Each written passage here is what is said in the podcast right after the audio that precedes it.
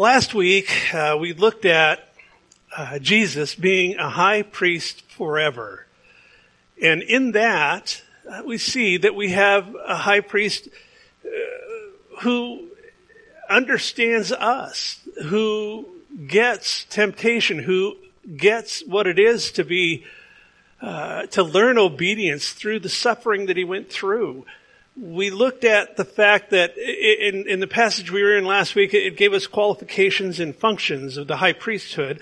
And we looked at, first of all, as far as the qualifications, that they were taken from among men. That these, the high priest was from the tribe of, of Levi, but not just any Levite could be high priest. You had to be one of the sons of Aaron. You had to be a descendant of Moses' brother Aaron. And so in that, we saw that God was very specific. Not just anybody could be high priest. And so he had this ordination process that he did. And, and, and so we looked at that. We saw that he was also ordained for men, taken from among men and ordained for men. And that Jesus, the perfect man, perfectly fulfilled that aspect of the qualifications for a high priest. Yeah, he wasn't from the tribe of Levi and he wasn't one of the sons of Aaron, but we see that he is the priest of a different order, the order of Melchizedek, hard word to pronounce. But Melchizedek was this guy that shows up way back in Genesis and then David talks about him a thousand years later and, and here later still the writer here talks about him and we'll look at that in depth when we go into chapter 7 uh, we'll we'll really sort of add some shape to who this guy Melchizedek is. But from here, we saw that the function of a high priest was that he had to be not just a meat cutter. Remember we talked about that. These guys sacrificed animals all day long, every day. But he was more than that. He was called to be a compassionate man, that he would understand the struggles of the people. And that being the guy, the priest, literally, his, the two functions were to represent man to God and to represent God to man because there had to be a mediator. There was not direct access until after the cross. And so in the law of Moses, the priest was very, very important. The high priest was utterly important because he was the one that atoned for the sins of the people on the Day of Atonement, on Yom Kippur. So we saw that. We looked at, we looked at Jesus being better than Aaron uh, after the order of Levi because he ministered in an earthly sanctuary. And we saw that J- Jesus, not the son of Aaron, but the son of God, uh, was better because he's after the order of Melchizedek, which predates the Levitical priesthood. The, the, there is a priesthood, and we're, and we'll, again, we'll look at it. The high priesthood of Melchizedek was long before, centuries before Levi. And so that Jesus not only is of a higher order in the priesthood, but that he ministers not in an earthly sanctuary, but he ministers from the throne room of God. And so he's in the heavenly sanctuary, the, the heavenly duplicate of that which God had given instructions for, for them to build when they put together the, the tabernacle and then the temple.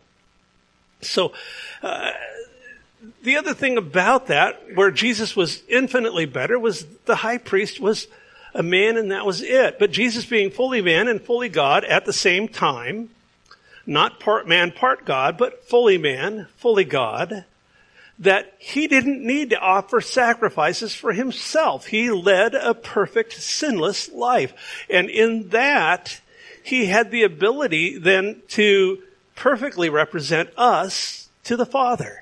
And so there, it, it would have saved a lot of time for one thing, but it put him in an infinitely better position to fulfill, perfectly fulfill, the office of high priest.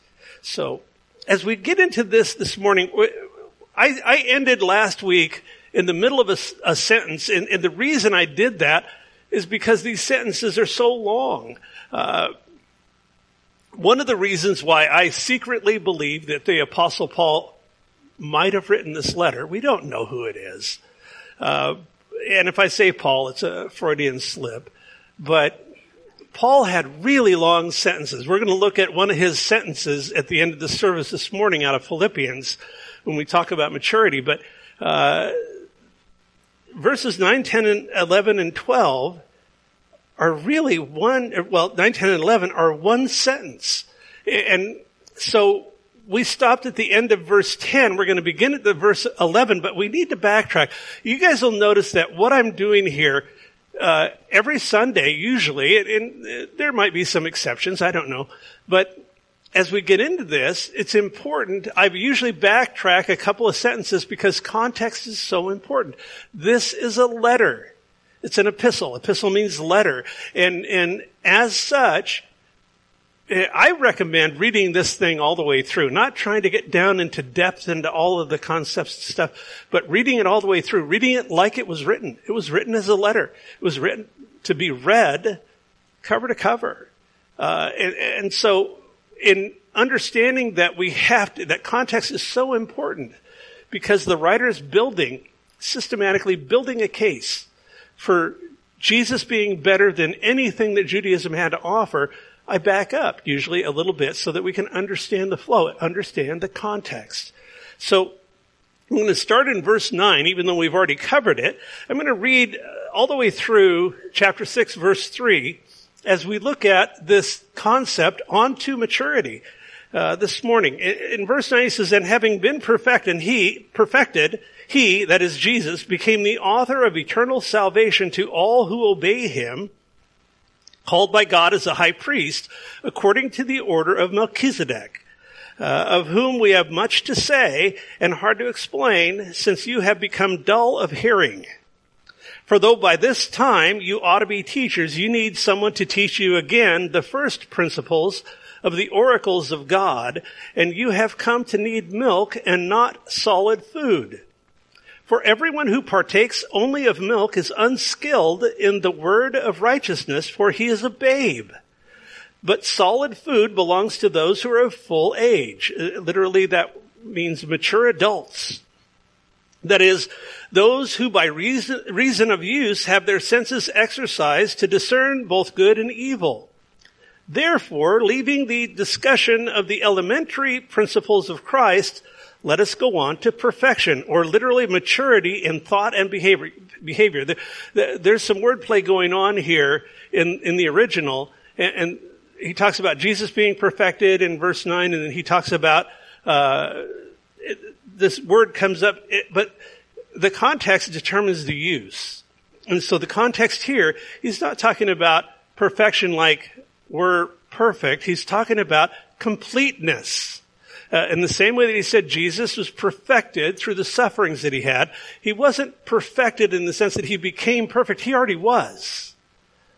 But he says perfection in the sense of completeness or, or, or fullness in that, in that way. He's talking about maturity. He's talking about being perfected in, in, in that context. So understand that.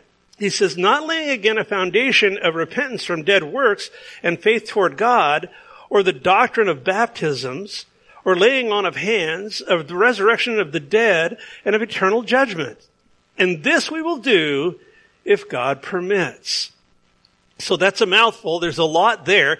I'm uh, going to try our best to work through this and unpack this and, and uh, get out of here at a decent hour. But uh, the whole thing that the writer's talking about here is he's saying, look, you guys have loosened up. You have become dull of hearing. He, he's putting forth the fact that they have become sluggish. The word dull there means sluggish. It means uh, slothful. It, it, it's the same word as is used in chapter six when he talks about slothfulness. He talks about laziness. And so what he's saying is you were doing well, but you have become dull of hearing. Your spiritual ears have stopped taking in the things of God. Uh, we'll talk about that more as we go. In, in verse 9 of, of chapter 5, uh, he says, "In having been perfected, he became the author of eternal salvation to all who obey him. So, uh, again, the word perfected there in verse 9 uh, says to bring it to an end, to accomplish. And, and that's what he's talking about with Jesus. Jesus fulfilled the work of redemption for us in his earthly ministry and on the cross. Therefore, his work had been perfected. It had been completed. So, with the work of redemption complete, uh, he says he became the author of eternal salvation to all that obey him. In Hebrews 11:22, the great faith chapter, the writer talks about Abraham obeying God by faith. Abraham obeyed God. When God said, I want you to leave this, your birthplace, Ur of the Chaldees, which is Iraq, and I want you to go west and I'll, I'll tell you where to go, Abe. When you get there, I'll, I'll lay it out. And so Abraham by faith obeyed God. And so what we see here is that when he's talking about obeying, it's not talking about obedience being, uh, let me explain this here. The author of eternal salvation to all who obey him, he's not talking about, I'm saved by grace through obedience. I'm saved by grace through faith. However, the outworking of faith is obedience. To believe God is to then put myself in a posture that I can obey Him. And so you gotta understand, this is not, uh, there is some that try to take this and they make this legal doctrine out of this, and that salvation through obedience. No. Grace is there, but grace essentially sits on the table unused until appropriated by faith. The grace of God is poured out. All of humanity, the sins have been paid for. However, though it's His will that none would perish, but that all would come to repentance and, and, and come to faith in the work that he did. He says that's what you have to do. You simply have to believe that the work was done. And in believing that, you're taking and you're appropriating my grace. The response to that is obedience. We talked about that last week. So loving obedience is a response to believing him and salvation is, is the result. So uh, it's in Paul talks about it in Romans. He opens and closes the book of Romans with a statement called the obedience of faith. And so faith itself is an act of obedience. As such, when Jesus said, you know what? Here's the law and the prophets fulfilled. Love God and love your neighbor as you love yourself. Everything is accomplished in that. Why? Because as I love God first, that's, that's what he wants. As I love others the way that I love myself, and I don't have any trouble loving myself, uh, that is my faith being worked out. That is how we walk by faith. We walk by faith. We mature in our faith as we appropriate God's word in our lives. Uh, he says in Romans chapter 1, he says, through Jesus we have received grace and apostleship to bring about the obedience of faith among all the Gentiles for his name's sake. So uh, just understand that it's it's a wonderful thing to be able to walk in grace. But we'll see here that walking in grace doesn't mean if you ask somebody to define freedom, ask a young person uh, and uh, a lot of young people. I'm not going to say everybody. What is freedom? And generally, the answer you'll get is, "Well, I'm free to do whatever I want." But that's really not freedom the freedom that we have in Christ is freedom within a secure relationship. And so I understand that there are limits to that freedom that as I walk with the Lord, uh, I don't, I can no longer do as I please. How can someone who has died to sin still live in it? Is what Paul says in Romans. So, um, in verse 10, he says, called by God, again, this is one sentence, called by God as high priest according to the order of Melchizedek. Not from Aaron, not from Levi, uh, but from Melchizedek, this guy that shows up. Um, I can't wait to get into him. Verse 11, he says, of whom we have much to say and hard to explain since you have become dull of hearing. The writer is saying, you know, I wish that you could hear this stuff. I wish that you had spiritual ears. I wish that you were in a posture of wanting to take this in, but you're not. You're immature. You're, you're, you are missing it. You're missing the significance. He says, but you weren't always, as I mentioned a minute ago, he says, you have become dull of hearing.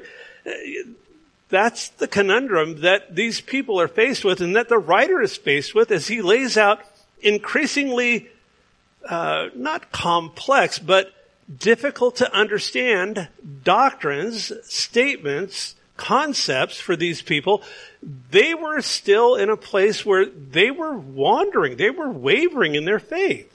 Uh, and so when he talks about dullness of hearing, what do you, what is the dullness of hearing that he's talking about here? Uh, it, it's literally, as I mentioned, it's lazy, it's sluggish, it's, it's disconnected faith. Uh, you're not walking with the understanding and the fullness that God would have you walk in. Uh,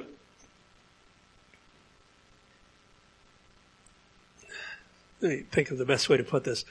Physical and learning impairments happen. They exist. And, and, and God has grace, room, love, compassion for those things.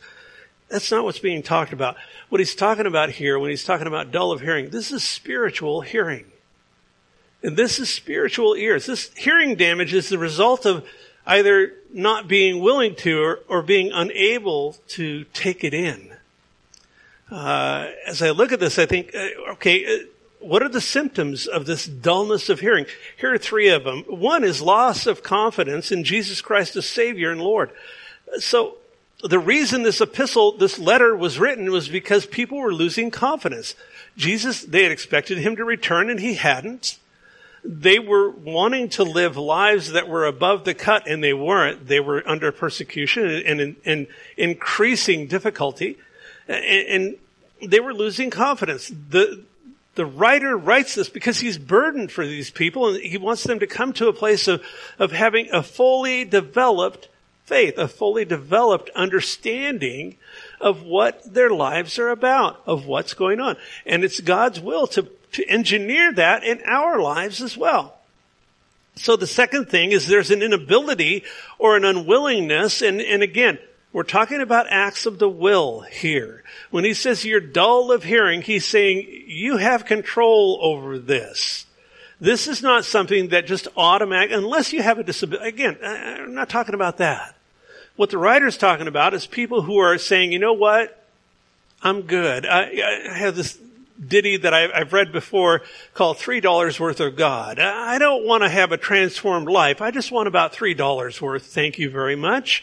And these people were kind of drifting into the three dollars worth of God category, and he didn't like it, and he is very strongly uh, rebuking them at this point. He's saying, "You you should be further, but you're not." And and I want to tell you that not because he wants to beat them up, but he wants to, to kind of shake their cage and rattle them a little bit. Look, guys, pay attention. These are critically important things. Things so important we'll see next week as we get into one of the strongest passages in all of God's Word where he talks about apostasy. Uh, he's saying these are critically important things. This is not light stuff. And and you're not there at this point, and, and I'm burdened for you, and I'm going to tell you straight up, you're doing this to yourselves. And there have been times where I've done it to myself. I've shared with you guys, I went through a season in my Christian experience where I had a lean soul, and the things of God just weren't that important. And through some chastisement that God did, and I praise Him for it, very, very difficult, uh, he got my attention and he drew me near, and I don't ever want to leave his side again. Not because I'm, yeah, a healthy fear of, of his chastising hand is good. I mean, nobody likes to go to the woodshed with dad. But really, because I, I understand the depth of his love and, and I understand the serious nature of the things of the kingdom, and I want to be effective. I don't want my effectiveness hampered because I've allowed my hearing to become dull, because I've allowed my walk to become sluggish, because I don't really care at the end of the day. Oh, I go to church. Oh, yeah, I, I know the jargon. I know. He doesn't want that. Oh, I do devotions. No, he doesn't want devotions. He wants devotion. There's a difference. Yeah, and devotions are fine. I like spending time with the Lord free designated time. But, but he wants more than that, folks. He doesn't want my devotions as much as he wants my devotion to him. And that comes from having ears that are open, a heart that's sensitive, uh, uh, just a desire to walk with Him in the deep places, in, in, in, in, with integrity and with purpose and with understanding. And He's saying, you guys aren't here.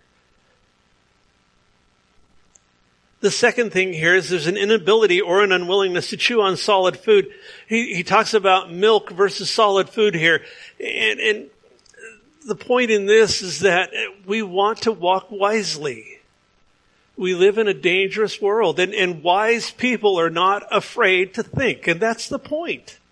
Uh, I want to be the guy that goes back and then I work through these things and I, I know that, that that's what God wants to do. And that's what He does in us, isn't it?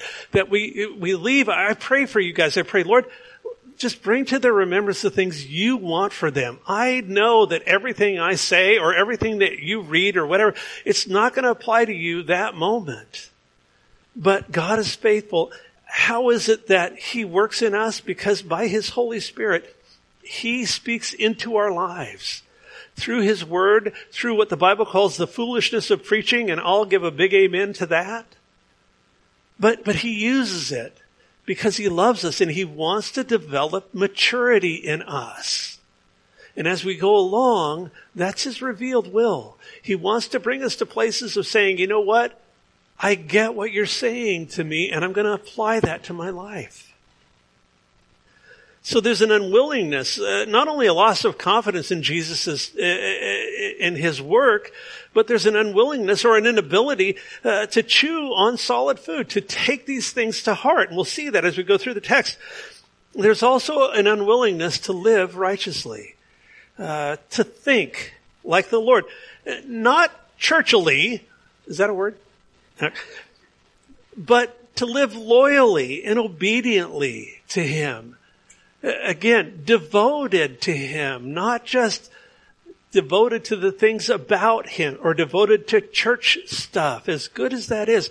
Yeah, he, church is good and there's a, there's a place for that. And yes, He's ordained that and He's called us to be not an island to ourselves, but devotion,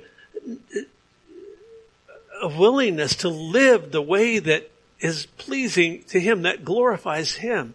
That's an aspect of maturity, and that's an aspect of where these people were not as he's writing to them.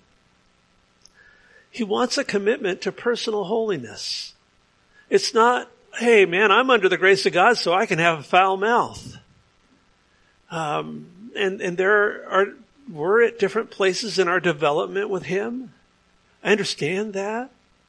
But there's a place where as we walk with the Lord and as He begins now to invade different areas of our lives.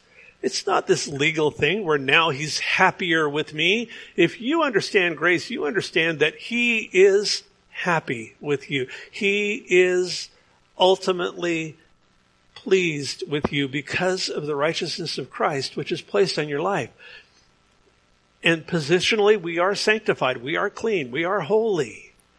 And this process of sanctification that we're in, this work that he's doing that he wants us to yield to is as he conforms us, as he changes us, as he works in us, and he conforms us to the images of his son. And, the way that he does that is through speaking to us and finding people with ears to hear, not people with sluggish, dull hearing. That's the writer's point in this. Verse 12, he says, for though by this, this time you ought to be teachers, you need someone to teach you again the first principles of the oracles or the sayings of God.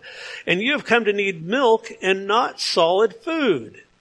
Uh, guys remember the, the term? I remember when computers were really coming online and, and there was, I, I knew somebody that worked for Jet Propulsion Labs in Pasadena and and they had this the room full of mainframe computers. Remember, they had all the spinning deals and all that.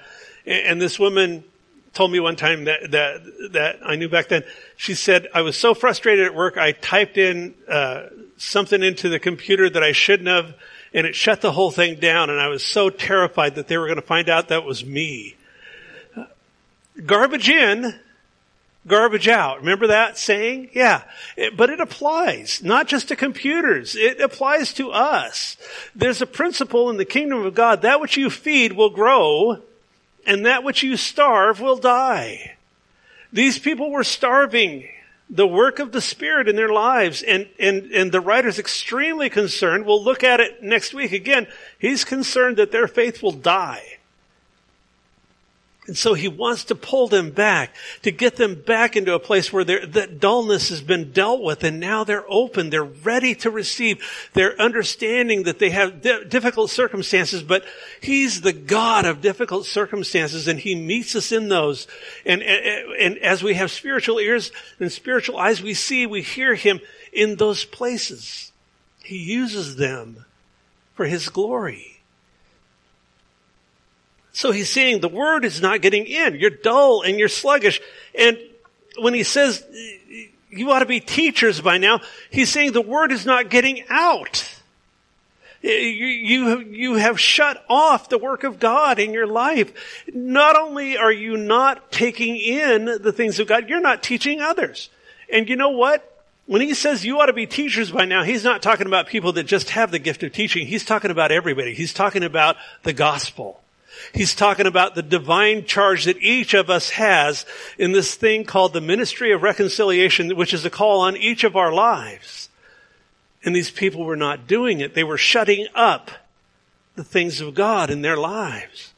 And so he, he's saying, not only are you dull, not only is the word not getting in, it's not getting out. And, and you're being stunted spiritually. Your maturity has been stunted. You're not walking in the direction that I want you to walk. You're going backwards. When he talks about the oracles of God, the sayings of God, God speaks. We've talked about that a lot here in Hebrews in this study. And, and, and he's saying, you're not hearing him. Uh, for 2,000 years, the pattern has been the same. As, as God touches my life and I get on fire for Jesus and I begin now to grow and to, to move forward with Him, other people that I'm exposed to, I can't wait to tell them the things that God has done. And we need to be a people that are excited about sharing the gospel, about sharing life and death. It's not Sunday school flannel graphs, guys. Life and death, that's what this stuff is. This is the most serious subject that you will ever approach with any other person. And if you don't know Christ, it's life and death. The life is so good. But the threat of being separated from Him for eternity is real. And He's saying, you guys, you, you, you just become slothful. You, you just really are not giving a lot of care. And as a result, you're not excited about getting the word out as well. Um, in, in 1 Corinthians 3, the apostle Paul uh, has, and this is one of the things that it looks very much Pauline with what we're looking at here. In 1 Corinthians 3, uh, verses 1 to 3, the apostle Paul is talking to the Corinthians, the, the, the, the, church that was getting rebuked every time they turned around because if, if you could do it wrong, the Corinthian church was doing it wrong. And uh, in this letter of rebuke in 1 Corinthians, he says this in chapter 3. He says, And I, brethren, could not speak to you as to spiritual people, but as to carnal, as to babes in Christ. Now, he's not talking about the same as a babe in Christ when somebody's just been born again. All right? That's a whole different deal. He's talking about babies. He's talking about people that are not mature. He says, I fed you with milk and not solid food, for until now you were not able to receive it, and even now you're still not able, for you are still carnal. Very similar to what the writer is saying here in Hebrews chapter 5. He's saying, you know, there is the new man and the old man. There is the spiritual man and the carnal man. There is the one who is walking in the power of the Spirit, and there is the one who is quenching or grieving the Spirit. And guess what? You're not this one, you're this one, and you need to make corrections in your life. And I love the fact that the Lord always leaves room for correction in our lives. There's one ingredient that's required. Humility. You got to be able to take a real good, honest look at yourself to see what it is that the Lord wants to show you. And there are times, folks, honest, honest introspection, honest self examination and saying, Lord, show me my heart. That can be one of the most difficult things that we go through. Because sometimes, like we see with the, re- the writer here, sometimes the things he shows us are really not that pleasing. And yet they're necessary. They're necessary for our growth, for our edification, for, to build us up. Something I, I, want to mention in this too. If you're doing good with the Lord, Uh, just take this to heart, put it in your spiritual bank account. This is, this message is not to beat anybody up.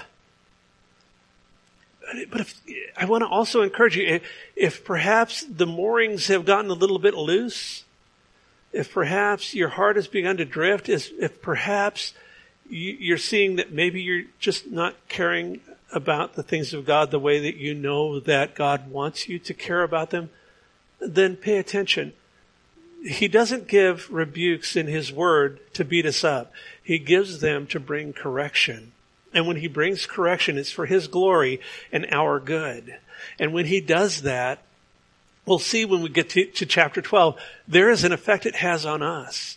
He says, afterwards, it yields the peaceable fruit of righteousness. There is a calm that comes with correction. So I just want to encourage you in that. Um, verse 13, he says, For everyone who partakes only of milk is unskilled in the word of righteousness, for he is a babe. Again, not the same as a babe in Christ. Now, the word babe here, I looked this up in the original and it's interesting. It's not a baby. It's not a, like a newborn or, or a baby that's helpless, you know, laying there in the bassinet or whatever. What this Greek word is, is toddler. Okay? This is a child, it's a young child out of the, out of, out of the bassinet, you know, uh, it, it's not a baby, but it's a child that is beginning to sort of experiment with things, beginning to go about and to try to understand what's going on. And, and so, not helpless, but a small child, a toddler.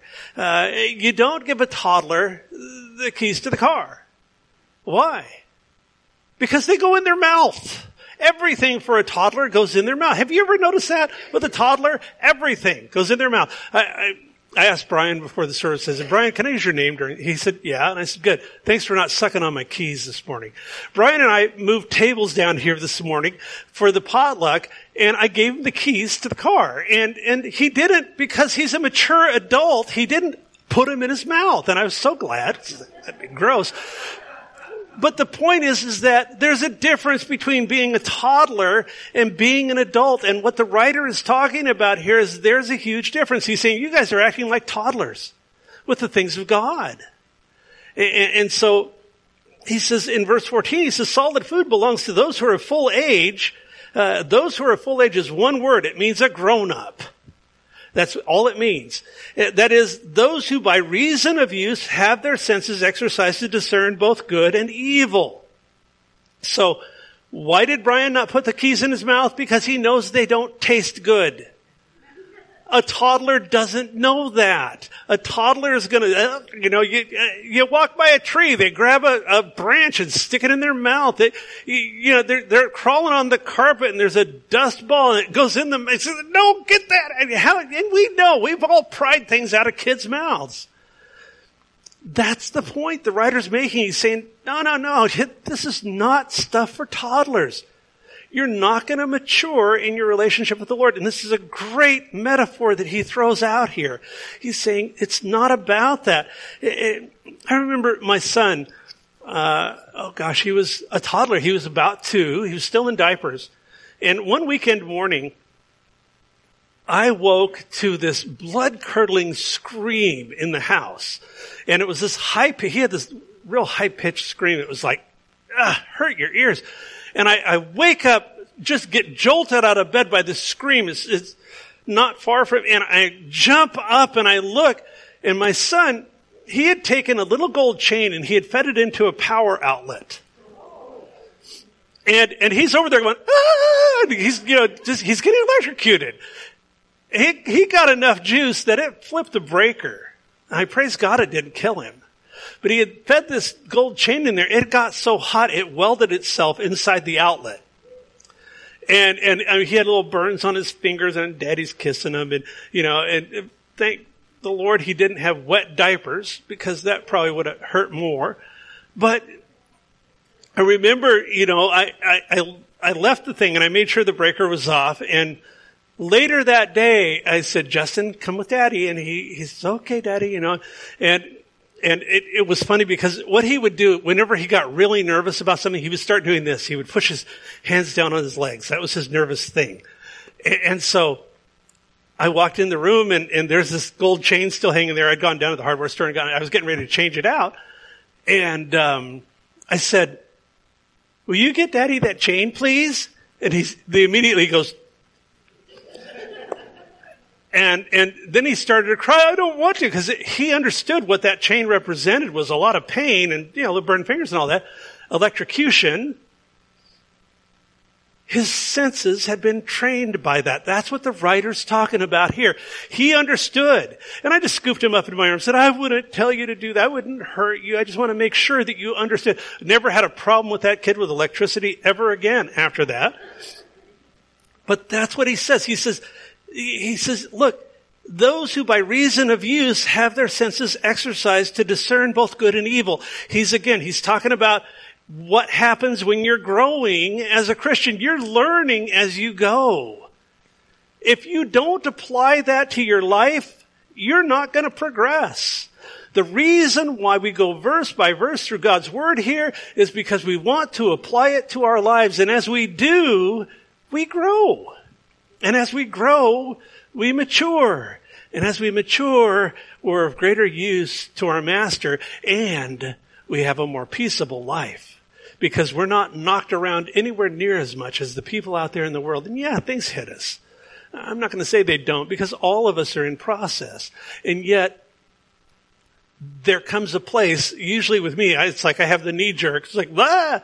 And then I go to prayer and I go, okay, Lord, yeah, you've got this. All right, all right settle my heart. And, and, and yet, if you're not in a place where you're growing in the Lord, you're shorting that from happening.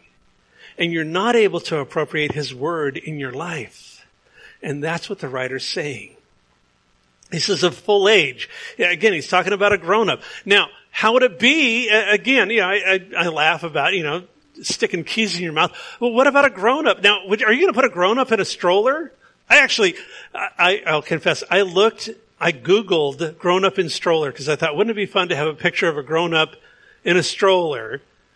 Because it's ludicrous for us to think about because the Bible says when I was a child, I did childish things, but, but then as I grow, as I mature, then I, I let go of those things and I take, and I thought, that'd be kind of gross. I, I don't want to put a, a man in a stroller. That would look really weird. But the point is, is that it doesn't fit, does it? In the same way that we don't walk around throwing everything in our mouths, uh, and, and, and all of that, and, and babies aren't driving cars down the street. There's a place for it. There's a place where he says, let us move on to maturity. That's what the writer's doing here. He's giving this metaphor, like uh, he's talking about this toddler, and he's talking about this one who is of full age, and there's a place for the things that you do when you're a toddler. You don't do those when you're grown up. There's a place for letting go of that. And he's saying, guys, you need to let go of this stuff. You need to, you need to move past the elementary things. And, and that's where it gets to next.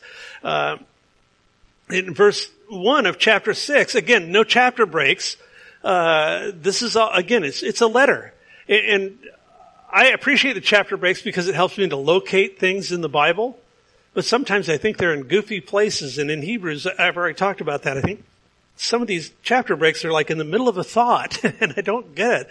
Uh, but he says, therefore, there's that word again. What's it there for?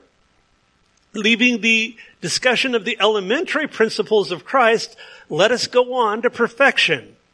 Again, there's that word. It means to complete. It means to fulfillment, to, to com- the, uh, it means completion. Not laying again the foundation of repentance from dead works and of faith toward God, of the doctrine of baptisms, of laying on of hands, of the resurrection of the dead, and eternal judgment.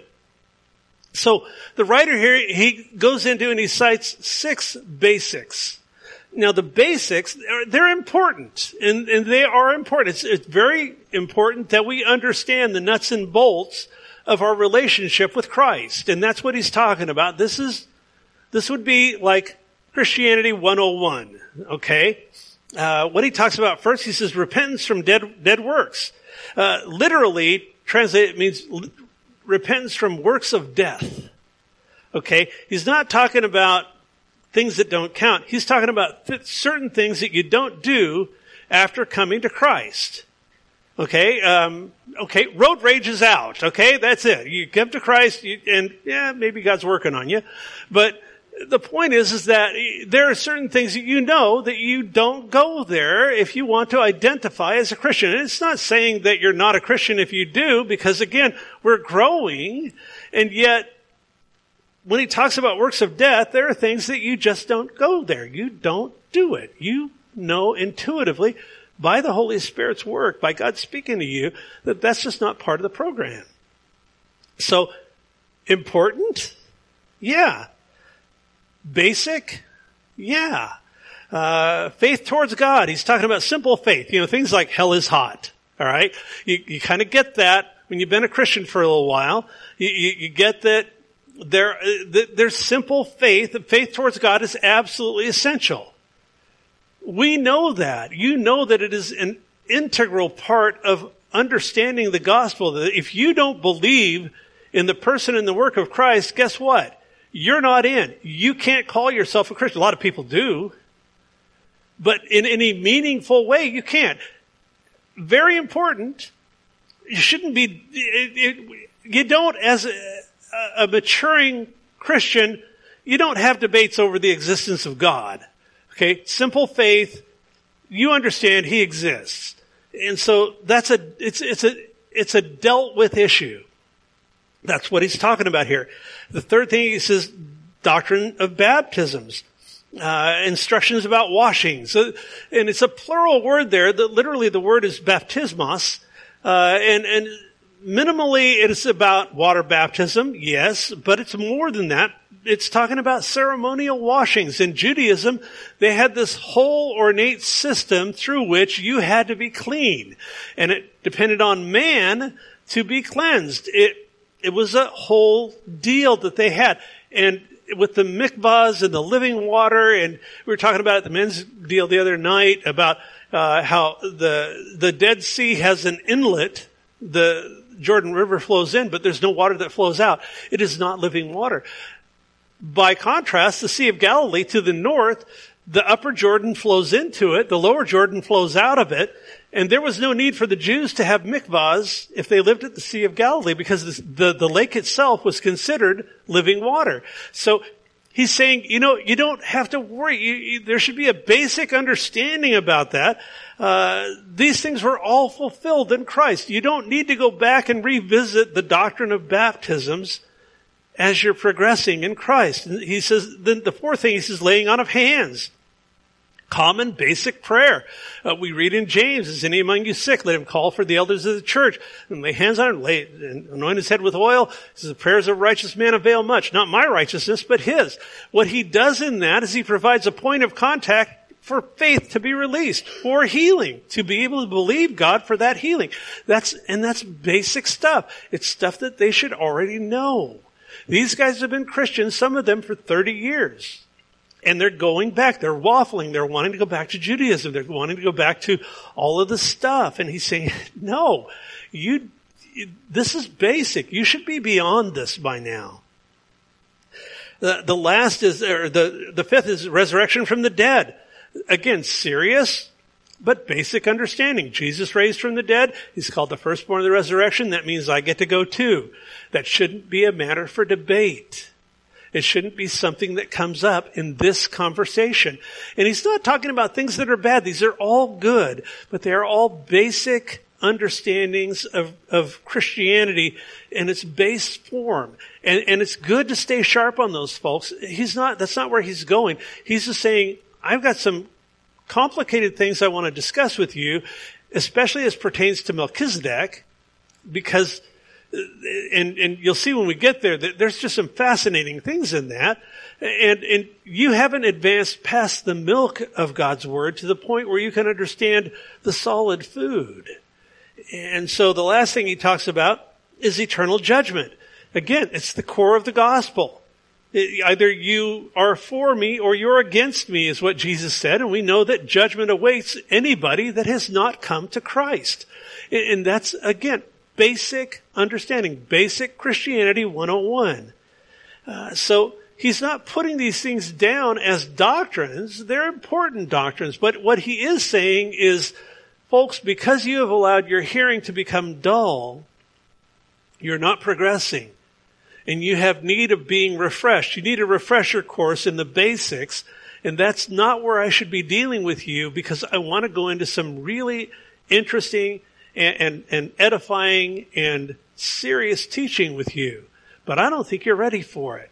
It's essentially what he's getting at. He says in, in verse 3 of chapter 6, and this we will do if God permits.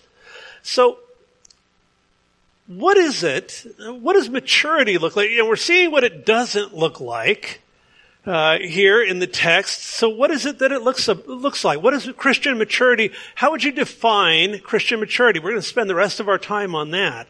Um, the first is this. It's about Jesus rather than about religion. It's not about churchiness. It's not about a religious creed. It's about a person. Um, it's about looking and thinking like Jesus. I want to look like, and I don't mean look like a, a Jewish rabbi from the first century, but I mean, I want my life to look like his life. I want to think in ways that are consistent with how God thinks. Uh, I want to live a life that's consistent with what Paul says in Romans chapter 8, where he says in 828, we all know that verse, for God uh, works all things together for good that, to those that love God and are called according to his purpose. But in 829 is what he gives that purpose. And, that's for whom he foreknew, he also predestined to be conformed to the image of his son. That's not going to happen if you're dull of hearing. It will happen if you have a heart that's open and you're saying, Lord, feed me. Bread of heaven, feed my soul. Work in my heart. Correct me. Bring correction if you need to. Use me in ways that I'm not comfortable. Do things that are beyond my comfort zone because you're the king and I'm not. So it's about Jesus rather than about church or religion. Uh, we need the church, but it's about responding to life the way that Jesus responded to life. Uh, it's not about memorizing, as good as it is, it's not about just memorizing Bible verses. It's not about just understanding what the flannel graph in Sunday school says. It's about serious life issues and how do I approach them and how do I deal with them. That's what maturity looks like. Uh, the second thing is this is about character more than age. Well, I've been a Christian for 40 years. Okay. I've known some people that have been Christians for a long, long time that were not real mature. And I don't have anybody in mind. I'm not talking to anybody in particular in, in this group or online or anything like that. I'm just saying that if you look in God's Word, look at Samson. He was over 40. He was as immature as they get. He, he, his life didn't end well. I mean, yeah, he had the bold expression at the very end, but he didn't need to lose his life. He played games with God and he lost. Um, so it's not about age. You're never too old to be a baby in that sense, to be a toddler. And, and, and so the, the, exhortation is, is grow up. Uh, you can be old and not smart when it comes to the things of God. In uh, Galatians chapter 5, we, we read about the fruit of God's Spirit. uh, love, manifesting His joy, peace, patience, kindness, goodness, faithfulness, gentleness, self-control, and things like that. That's where maturity comes. When I yield to His sanctifying hand, when I yield to His work, and I say, Lord, here am I. Just let me be emptied out from me and filled with you, because if I get in there, I'm just going to mess it up. Let the fruit of your spirit manifest in my life. That's maturity. That's what it is to walk with Him. So how can I do maturity? Looking at a brief definition eh, from the text here. The first is absorb the word. Not just, don't just read it, but absorb it. Uh, you've got to have nourishment in order to grow. And that's what this is. It's nourishment to the soul. As I mentioned, that which you feed will grow. That which will starve you, you starve will die. If you feed your flesh, guess who's going to be on the throne in your heart? If you feed that old nature, that sin nature, guess who's going to be on the throne? But if you feed the spiritual man or woman, as you pour God's word in, and you, and you take it to heart and you apply it. Remember, it says earlier in this book that the word that they heard didn't profit them. They heard it. It said that didn't profit them. Why? Because it wasn't united by faith or with faith in those who heard. They didn't believe it. They heard it. So uh, when we're talking about appropriating God's word, absorbing His word, don't just let it sit there but let it go down. Let it have the effect that the Spirit of God wants it to have. As you apply it to your life, you'll grow. Uh, if you're not getting anything out of it, ask yourself the question, am I, am I hearing? Do I, am I using spiritual ears? Uh, Lord, get rid of any dullness in my heart. Let me take the things of your kingdom and the things that you put forth seriously and with utmost importance because your word is life.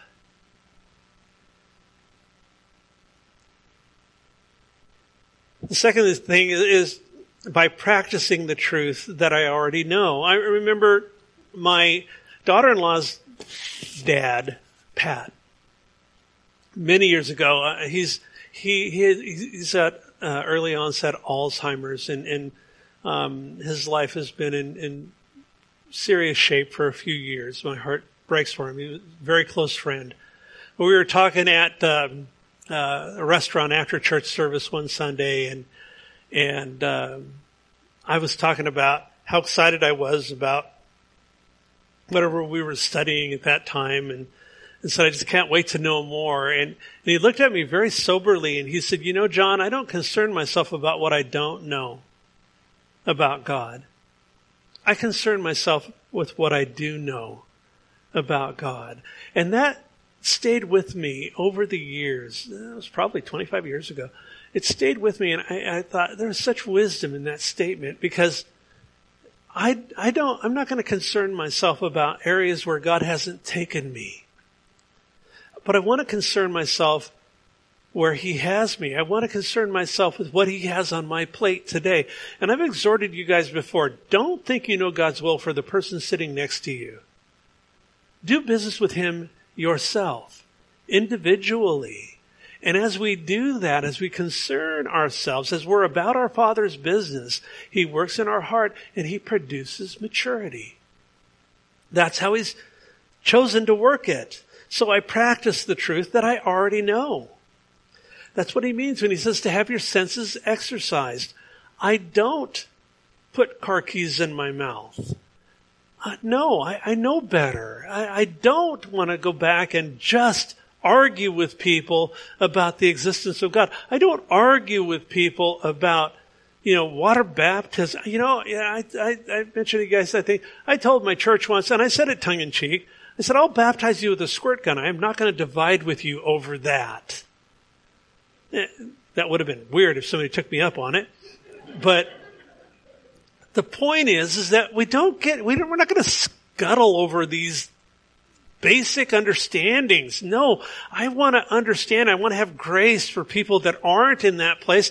I want to have grace for people that are maybe babies that are growing. I want to have, excuse me, grace in my life.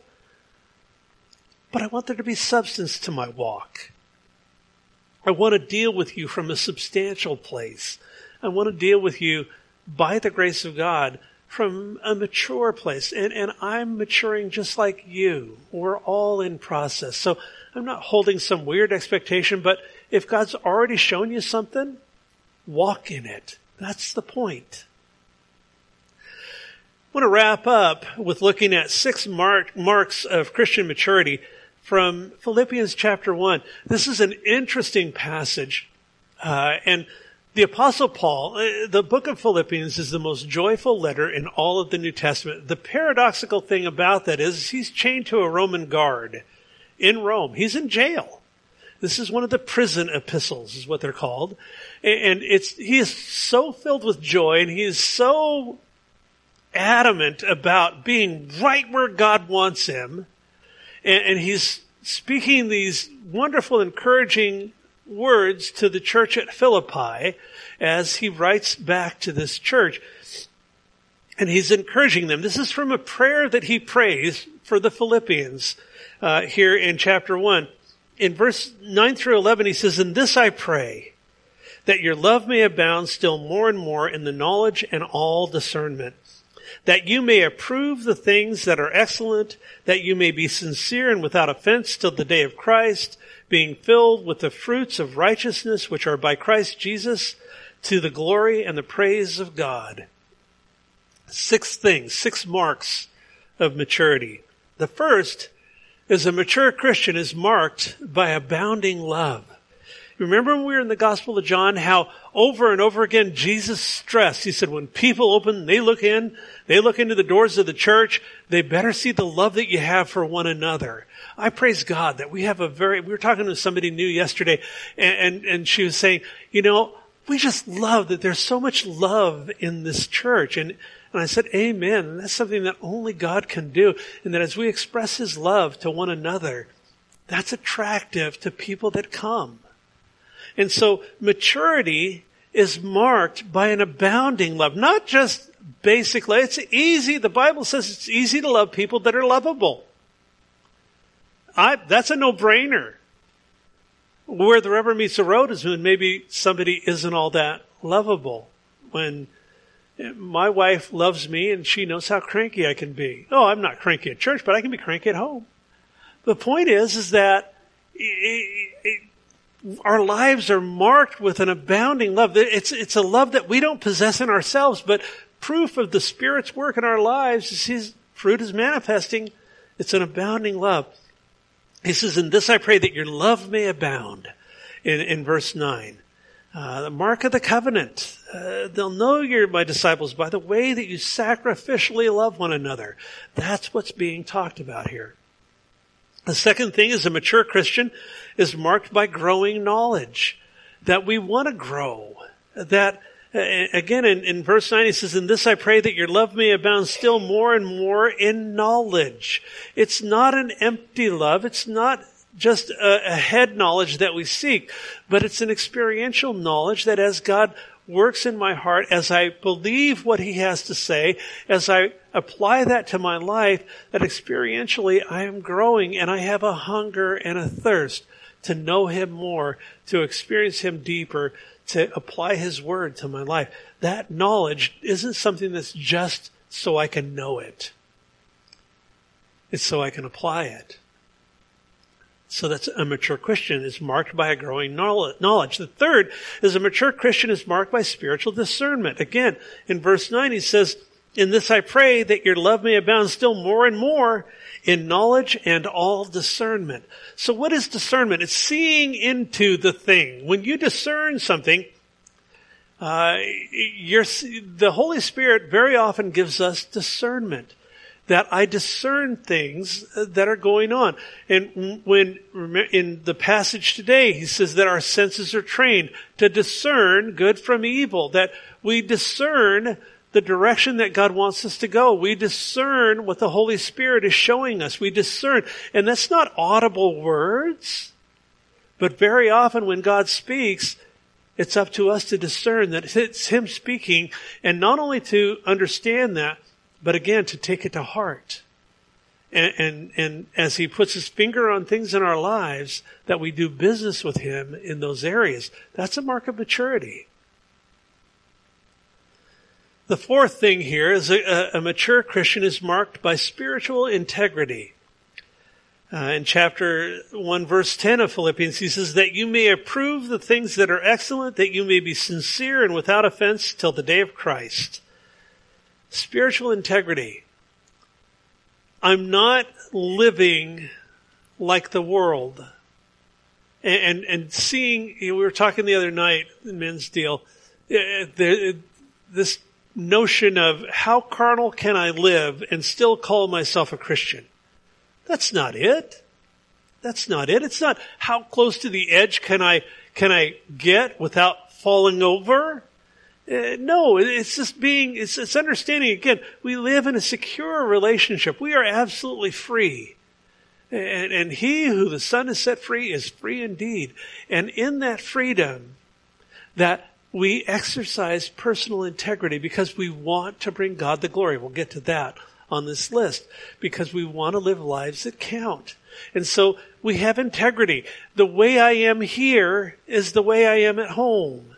The way that I eh, present Christ is what I really believe. That there's integrity. There's a continual thing in my life. I'm not putting on a show for somebody and then going off and doing my own debaucherous thing. It, it's, it's integrity. It's, it's walking with integrity. That's maturity. It's understanding that as we looked at a couple of weeks ago, everything is open and bare to him to whom we give account. And so therefore I walk in integrity. I walk with an uprightness in my life. The fifth thing is uh, a mature Christian is marked by good works. No, we're not saved by good works. It's not salvation by works. But show me your faith. James says, show me your faith and I'll show you what? I'll show you my works. We're saved unto good works, not by works. Ephesians 2 is real clear on that. But he, Paul says, you know, we're not saved by that, that, that anybody would boast. It's not about that. But we are his workmanship, his poema, that we are saved unto good works. And, and so as we understand that, we're not arguing about, well, is it salvation by works or is salvation? No, we understand it's salvation by grace. We also understand that as we walk with Him, as we grow, as He taps us into service, as we do things for the kingdom, that those are things that we're doing out of a heart that's filled with gratitude towards Him. Those are things that he says being filled with the fruits of righteousness which are by Jesus Christ to the glory and the praise of God in verse 11. So a mark of a mature Christian eh, is that good works follow. They're part of what's going on. The, the sixth and last thing here is a mature Christian is marked by glorifying God. I don't want, I'm not doing this for my glory. Oh, how terrible would that be to try to take the glory that only He deserves? Uh, he, in chapter 1 verse 11, he says, being filled with the fruits of righteousness which are by Jesus Christ to the glory and praise of God. How does that look in my life? How does that look in yours? Do you live your life for the glory of God? Is, is are there areas to tighten up? Are, are, there things in, in these that are convicting? I know there are some of these that are convicting for me as I'm going through them yesterday in my study. Uh, I'm thinking, Lord, you know, some of these are pretty heavy. Some of these hit me where I live. And, and it was though the Lord was saying, good. Because there are times where it's not a major correction, but there are times where God calls us and He puts His hand on things and He brings correction. He brings these corrections to our course and says, you know, I want you to tighten up. It's not that, you know, we're walking headlong into apostasy. We'll look at that next week because that was a real fear for these people. Uh, and it's a real fear today for some. But the point that he's making in all of this is that we're not in a place where we have the ability to pull off living like toddlers before the Lord. He's saying, I want to develop maturity in you. I, I want to have you take the things of God seriously. I want to have you live for me and, and to live for me in a way that counts in a world that's dying, a world that's upside down and messed up. And, and the bottom line is discipleship class. Do you want discipleship class, discipleship 101 or 102? It's your life. Our life is the classroom through which he works. And as we yield ourselves as what the Bible calls us instruments of righteousness, as we yield ourselves to the, the sanctifying work of his hand in our lives, we grow this whole thing, it's written to these Hebrew believers that were, were waffling, they were wavering, they were drifting, they were hardening their hearts, they were not paying attention, they were beginning now to have dull ears and, and not taking in, taking these things to heart, therefore it wasn't coming out. All of that is for our instruction. Yeah, it was a, a strong exhortation for them. Take the exhortation if it's for you this morning. If it's not, then, then apply what does fit and leave the rest for someone else. Because, you know, at, at the end of the day, maturity as a Christian is not complex. It simply requires practice. And, and like anything else, having our senses trained by it, having our experiences come to bear in our lives as the Holy Spirit uses those circumstances, experiences, trials, things that we go through, joys. He's always working ahead of us. He's always teaching us. He's always calling us deeper. He's always working and maturing us more and more. Don't worry about what you don't know yet. Worry about what you do and how you respond to God with it. That's the point of this passage, and I believe God's message for the church, a very relevant message for the church today. Let's pray. Father, thank you for this uh, this wonderful book, and Lord, uh, as we take these things to heart, I pray that by your Holy Spirit we wouldn't be beat up